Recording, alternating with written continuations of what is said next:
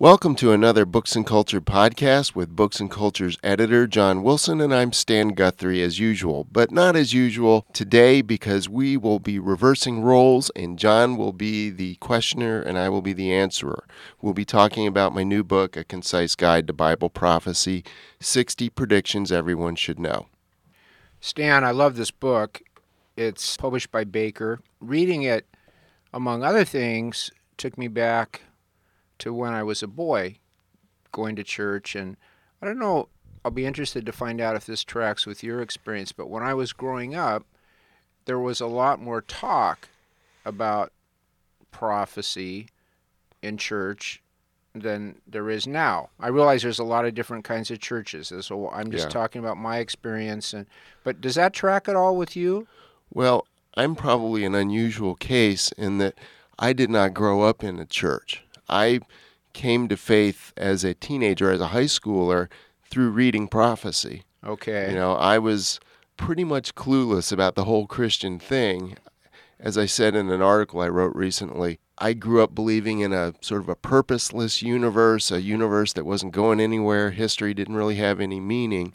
And one of the things that kind of hooked me into Jesus Christ was prophecy and Hal Lindsey and, you know, there's a new world coming and all that when I was actually learning about it, prophecy was quite the rage. I mean, that was a hot time in prophecy.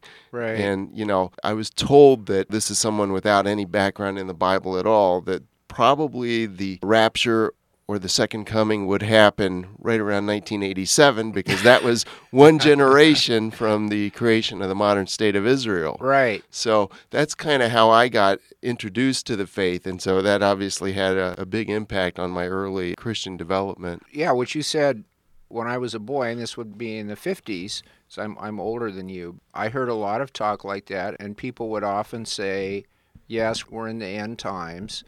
They didn't talk about it all the time, and they proceeded with their lives, but that was a very common theme.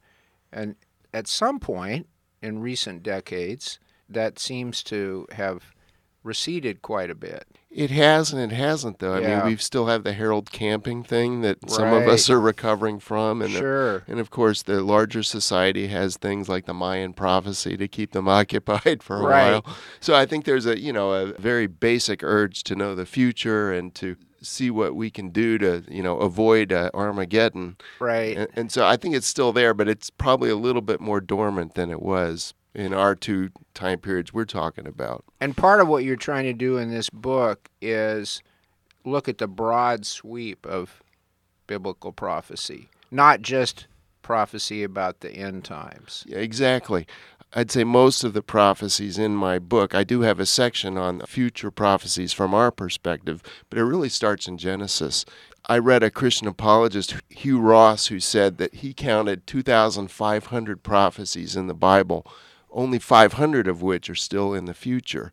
So I would say I probably have a similar percentage in this book. And, and one thing that I'm really trying to do is to point out to people, including myself, that prophecy is there not just to satisfy our curiosity about the future, but to really give us information and insight about how we're to live today. That's especially pertinent when people ask about when is the second coming going to be, but it's pertinent for all of our lives. Well, certainly. And one of the things that's really been impressed on my brain lately as I've thought about this, as I've started talking about the book, is that you really can't know much about prophecy unless you know the prophets. You know, sometimes we treat prophecy as sort of a, a Nostradamus kind of a thing where Right. we're sort of decoding these secret messages that only, you know, the people with Gnostic knowledge can possibly understand. But the fact is, most of the prophecies were written into specific situations that we can understand. You know, if we do a little historical research, if we know some of the basic dates in biblical history, those kind of things. And there's usually an ethical component, not just about getting ready for the end times, but just living today and, and living faithfully for the Lord. And I think that we miss that when all we think about is putting on a sandwich board that says the end is near.